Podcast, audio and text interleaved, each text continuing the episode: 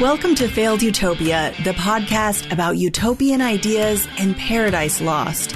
We look at utopian concepts of the past, present, and future, as well as utopian communities and cults, which promise the world to eager followers, but inevitably fail when it all starts to unravel.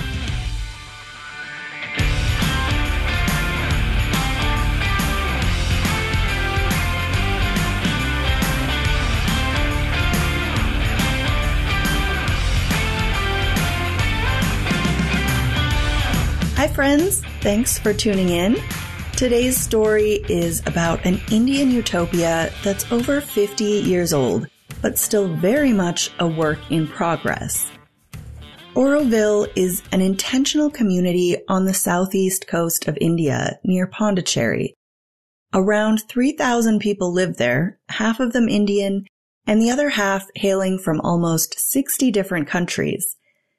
It sits on a plateau overlooking the Bay of Bengal, a plateau which was a barren desert wasteland that over the decades the town's denizens have transformed into a lush garden by drilling wells, digging irrigation canals, placing dams to keep water from cascading over the edge of the plateau, and planting millions of trees. The community is arranged in a wheel at the center of which is the Matrimandir, a giant golden golf ball shaped meditation center reaching almost a hundred feet high. Arranged in concentric circles around it are the residential zone, an industrial zone, a cultural and educational zone, and an international zone. Outside of that is a green belt. Twelve radial roads extend outward through the zones. Sound familiar? To me, it's very similar to Walt Disney's original design for Epcot. It was founded in the late 60s, like so many of these experimental communes, 1968 to be specific. But on this journey, first we have to go all the way back to the turn of the 20th century in Paris, where we find the mother. As a girl growing up in France, Mira Alfassa wasn't raised religiously, but at age 13, she began having supernatural out of body experiences that involved flying through Paris healing sick people. And she had recurring visions of a man in white robes with bare feet, who she took to calling Krishna. As she got older, she dove into ancient Indian texts and discovered an intense passion for Eastern spirituality. She also studied occultism. Later, her husband, who was a lawyer with political ambitions, traveled to India as he considered running for office to represent Pondicherry, which was a French colony in India, one that had been wrangled back and forth between French and English colonial forces over the years obviously with tragic consequences for the native Tamil population. Mira's husband returned from a trip with a story for his wife about meeting a great Indian sage. And in 1914, the pair visits Pondicherry, with Mira very eager to meet this sage. The day she arrives, she walks the streets and finally encounters a man in white robes the very man she calls Krishna, whom she's been seeing in her visions for years. Okay, friends, does this sound believable? No, it does not. Does it sound like something a French lady would make up to insert herself into a mystical, spiritual fantasy narrative to gain notoriety and followers? Yes, it does. she also claimed in one of many books she would go on to write that her intervention with the goddess Kali in 1914 had prevented the German army's capture of Paris. But nonetheless, Mira Alfassa did in fact meet an Indian yogi called Sri Aurobindo. She returned to France with her husband, but a few years later came back to Pondicherry and decided to stay on without her husband and join Sri Aurobindo in his fledgling ashram. Sri Aurobindo had been educated at Cambridge and on returning to India fought for independence from colonial rule. This landed him in hot water with the British And after he either was released or escaped from prison, this detail depends on who you ask, he headed for the French controlled Pondicherry and focused on spiritual practice. He spent most of his time sequestered, practicing yoga, meditating, reading, and producing copious written works, which eventually coalesced into his new spiritual philosophy called integral yoga. As suggested by the name, this practice he developed with a synthesis or reworking of different ancient yoga practices and philosophies that he fused together into a new system. If you want to understand what this practice is all about, I'm afraid you'll have to devote some significant effort into working your way through some hefty volumes like The Synthesis of Yoga, The Life Divine, and Savitri. Sorry, I don't have a shortcut for you on that one. But his many enduring works have cemented his place as a titan of modern Indian philosophy.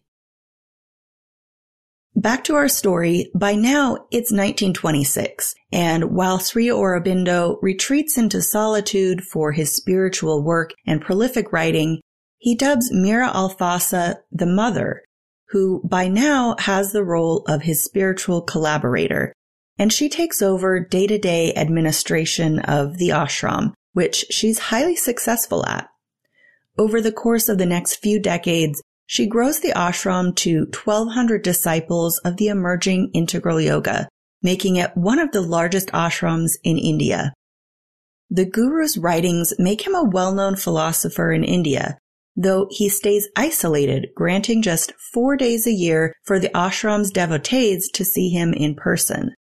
But in 1950, Sri Aurobindo dies. No more master.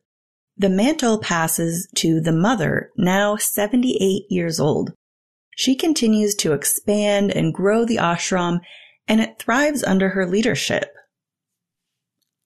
The mother had been thinking about a model community for a while, a new town where people from all over the world could live in harmony and practice integral yoga. She wrote the following in a document called The Dream.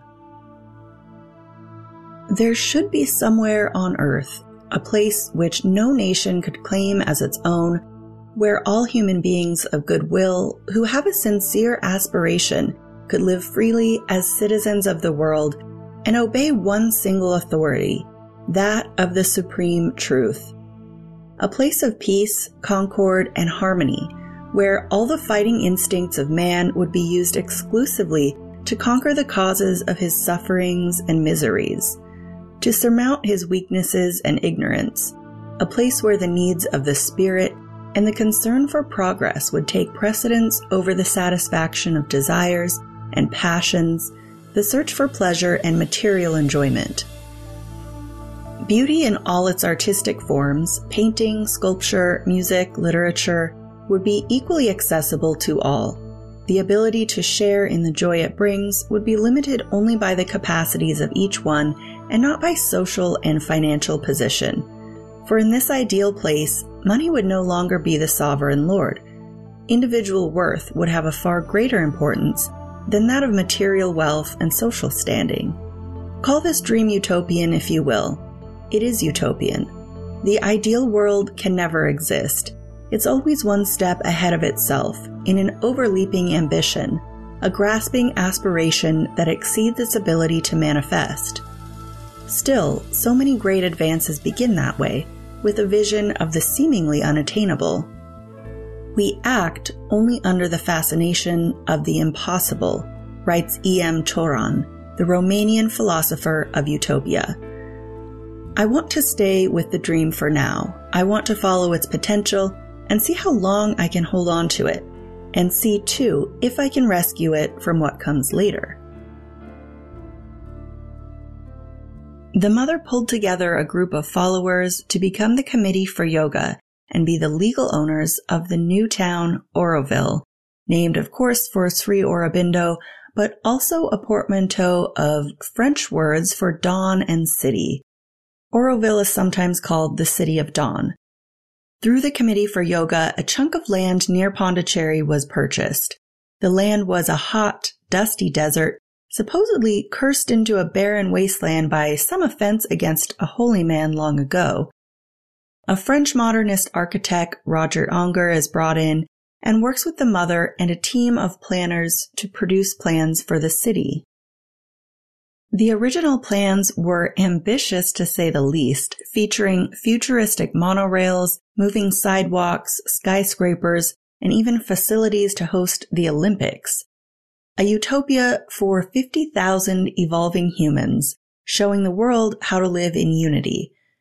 But with only a few million dollars raised out of the billions needed to fund the project, they started a bit smaller.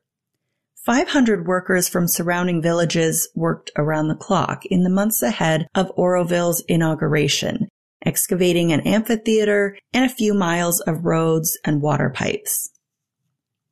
On the big day, 5,000 people arrived by bus, car, bicycle, and on foot, along with representatives from foreign aid agencies and governments around the world.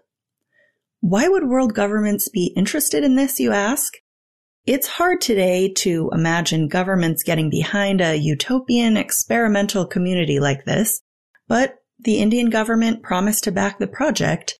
Even the Soviet Union expressed support after sufficient reassurance that this was not a religious endeavor. Auroville had been pitched as an important project to figure out how humanity can live together in peace the why can't we all just get along to World War II's nihilism. And at the time, I guess Auroville proved to be a convincing vehicle and money was put up to develop the new model city by various governments and aid organizations. The Charter of Auroville was read out in 16 languages at the inauguration event. This is the charter. Auroville belongs to nobody in particular. Auroville belongs to humanity as a whole. But to live in Auroville, one must be a willing servitor of the divine consciousness. Auroville will be the place of an unending education, of constant progress, and a youth that never ages. Auroville wants to be the bridge between the past and the future. Taking advantage of all discoveries from without and from within, Auroville will boldly spring towards future realizations.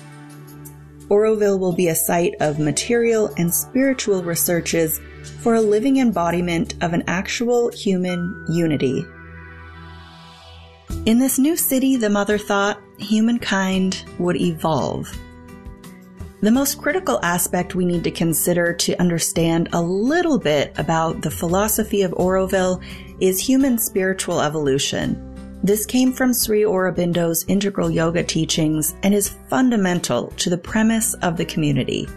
The basic idea is this. And again, this does not at all pay service to Sri Aurobindo's actual writings. Just consider this like a Cliff's Notes of a Cliff's Notes of a Cliff's Notes. but in contrast to the traditional Indian notion of liberating oneself from the endless cycle of death and rebirth, to transcend to higher planes of existence, he thought the true purpose of creation is actually a higher evolution in this plane. He developed a concept that he based on the Hindu Vedas called the supermind, which is a power within us that bridges or mediates between the infinite and finite realms, the Brahman absolute reality, and the manifested world we know. And he proposed that the world, including humans, will evolve into basically a different world and a different species in the future via this supermind. And achieving this state of evolution manifests the divine on Earth. Again, rather than transcending to other planes of existence to access the divine and be liberated from the manifested world. This is a vast oversimplification of the concept, but my understanding is that this spiritual evolution idea underpins the very core of Auroville's existence. After Auroville's inauguration ceremony, the next important order of business was to raise more funds and, of course, to find some willing idealists to move in Early Auroville was bleak, with only hints of the necessities for survival in such a harsh environment food, water, shelter. The first settlement was just mud huts with thatched roofs. Mosquitoes, rats, and poisonous snakes and spiders kept them company, and they hauled water on bicycles from miles away. They got sick with dysentery, pneumonia, giardia, and parasites. The settlers have an unfortunate habit of refusing medical attention, instead preferring to heal themselves by staring at pictures of the mother, which it turns out would lead to quite a bit of suffering from treatable illness and injury and a couple of deaths. After Sri Aurobindo's death, the mother had started to expand on his ideas and develop her own system of yoga, yoga of the cells. Over the years, she'd begun to believe that to attain the next level of evolution per integral yoga, the body would also need to be completely physically transformed, starting from the smallest unit of the cells. She even believed this to be the key to immortality, that she would never die, just transform. So here's the thing. Auroville may have a trans religious goal, but I think to get in on this, you'd just have to be fundamentally comfortable with this style of spirituality. Like, I don't see a group of, I don't know, evangelical Christians, just for example, being cool with this. I know Christians who think doing yoga is evil and anti-Christian. Even just the American despiritualized exercise slash wellness TM version of yoga. Of course, those same people also think Harry Potter is a demonic book about actual witchcraft, but you know, the world is getting a bit less religious generally, at least statistically, but I think for most people, their religion is just much too specific for anything like this. That may be one reason why Auroville was built for 50,000 people, yet half a century on, still has an actual population of about 3,000. Over the years, the early Aurovillians worked their way up from an extremely hardscrabble existence of dust and meager subsistence living and began to see the fruits of their labors, finding places for successful wells, planting crops that they could finally water, and building more huts and facilities for communal meals, meditation, and recreation. The first residents kept themselves going on the dream, the potential to realize their utopia.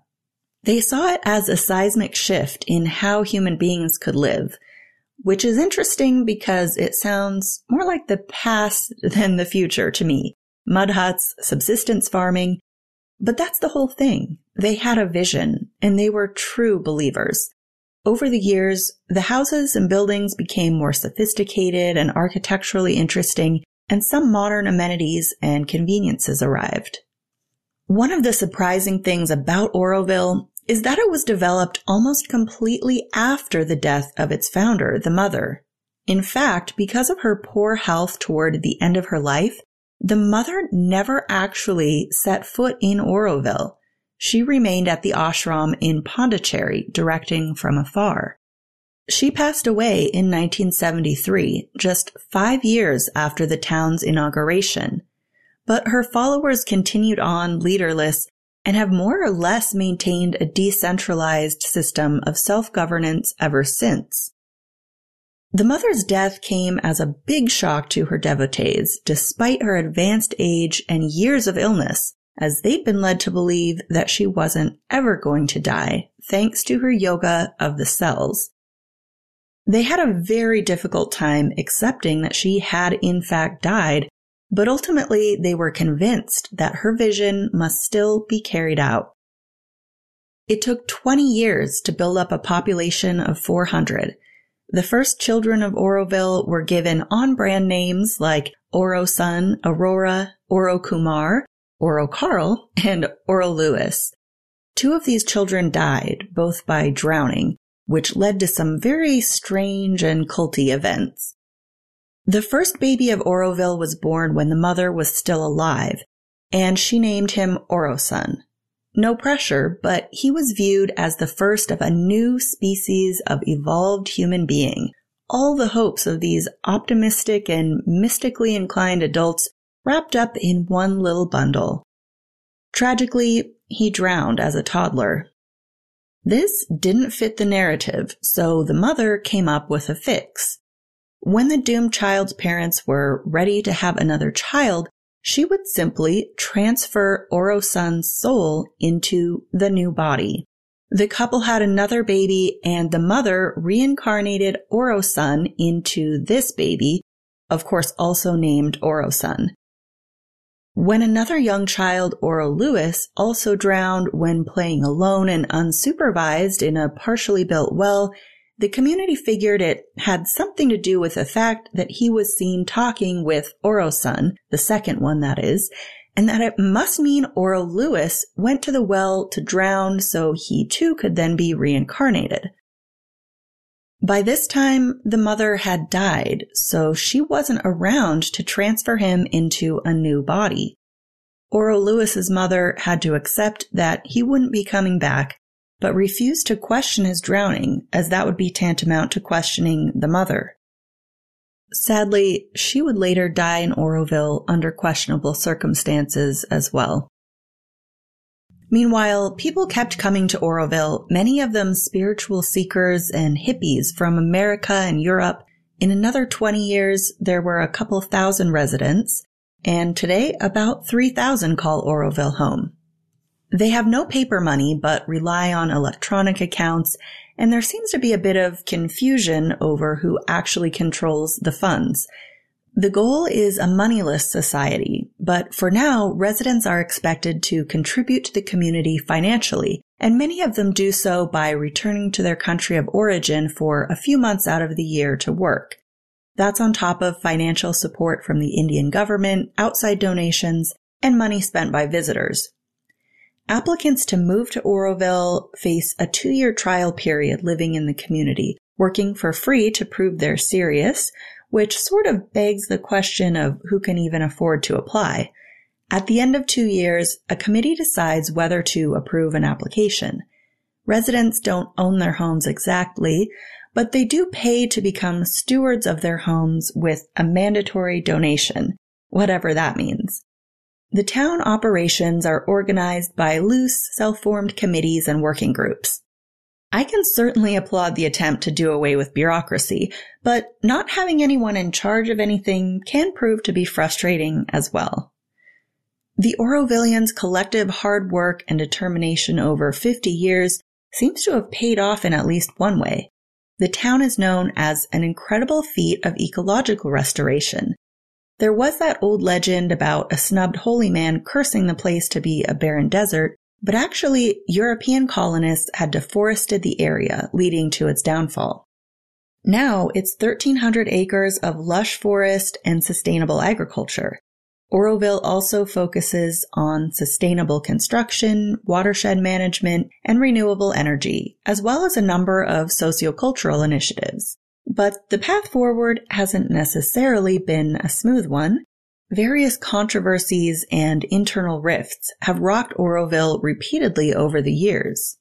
In 1988, the Auroville Foundation Act established the town as a legal entity and outlined a plan for the residents, a governing board of citizens and government appointees, and a five member international advisory council to collaborate on the running of Auroville and the central government of India appoints a secretary to the foundation.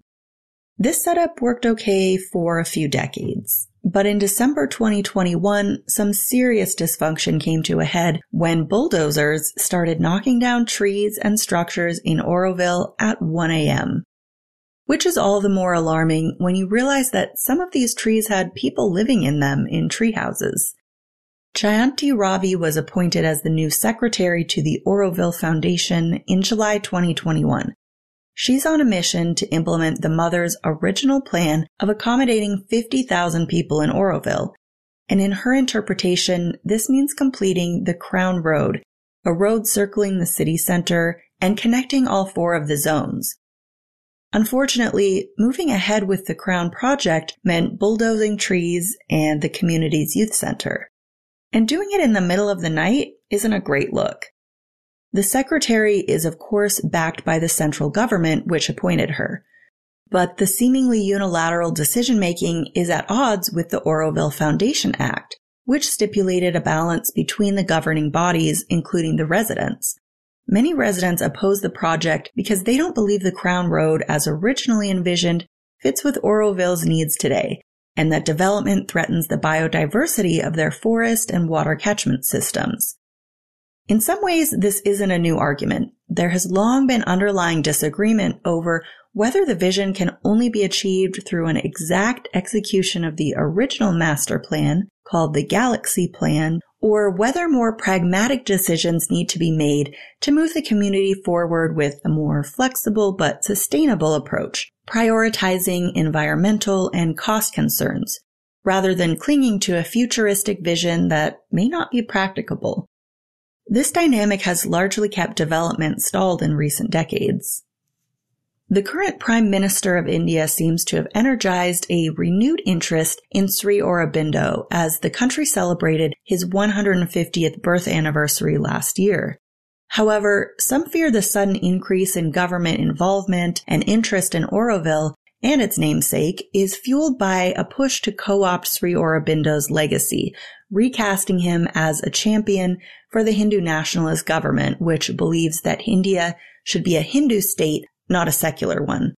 Some Aurovillians also worry that the government might turn their town into a cash cow for spiritual tourism. Unfortunately, the situation has brought to a head fissures in the town over how to best interpret and implement the mother's vision and who gets to decide. The mother has been dead for almost 50 years, so it's tough to say just how she would have liked to proceed at this point in time.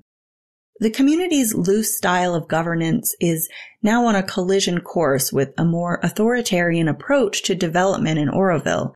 but many residents say relationships have soured and that it's tearing their community apart. But Aurovillians are also the first to admit they have a long way to go if Auroville is truly to be a beacon of human unity. And recent divisions over the direction of their town are hardly the first bumps in the road to utopia.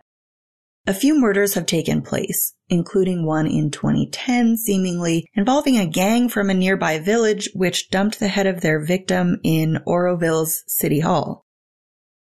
Auroville has a few security guards, but not a police force, and they prefer to handle criminal issues internally and avoid police and the courts. In 2008, the BBC produced a critical segment on Auroville, which aired allegations that the community had a pedophile problem. Auroville contested the allegations and lodged a complaint against the BBC, but the complaint was not upheld. After the controversy, Auroville implemented a child protection service. And in the 1980s, a couple who were longtime residents of Auroville, John Walker and Diane Maes, both died strange and tragic deaths on the same day which you can learn all about in a book by Akash Kapur called Better to Have Gone, Love, Death, and the Quest for Utopia in Auroville. The author and his wife grew up in Auroville, left and made lives for themselves as adults in New York City, and then 20 years later, they moved back to Auroville and are raising their own sons there. But when they were kids in Auroville, his wife's parents, the aforementioned John Walker and Diane Maes, had died. Her brother was also Oro Lewis, the boy who drowned in the well. So they spent 10 years researching Auroville, digging up tons of old documents and letters and interviewing people, trying to figure out what actually happened before he wrote this book. So it's chock full of information about Auroville, sort of told through the lens of investigating these strange deaths that many blame on the community and their anti-medicine beliefs. But it's a really interesting book from an inside perspective on Auroville. I'll put a link to that in the show notes. Despite the controversies, Auroville is still here. It's outlasted so many of its 1960s cohort of thousands of experimental communes and intentional communities, and it has been successful in many ways. Still, it's not exactly a paragon of human unity and radical spiritual evolution. I can't say it's a utopia, but I can't say it's not when the fact that it's a work in progress is baked into the essence of the community. They don't claim to have reached their destination, but if they're on a path of evolution, I guess it's gonna be a pretty windy road. As Kapur puts it in his book, some people think of Auroville as a utopia, but the people who live there, including my wife and me, reject this label. Utopia is a place that's perfect and that doesn't exist. Auroville is real and highly humanly imperfect.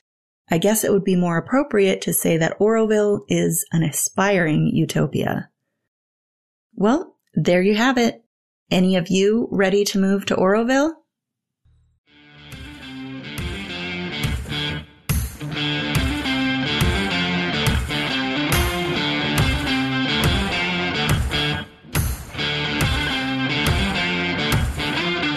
If you enjoyed this episode, please follow and leave a rating or review on Apple Podcasts or wherever you listen to help other people find it. Tell your friends about it, and if you want to support the pod directly and help keep new episodes coming, you can donate to the show through the link at the bottom of the show notes. Connect and stay in the loop on the website failedutopia.com or the Facebook page at Failed Utopia Pod. Failed Utopia episodes are written and produced by me, Anna Roberts. The burning palm tree painting featured on the cover is by artist Perry Vasquez. My intro music is by Elliot Middleton. See you next time.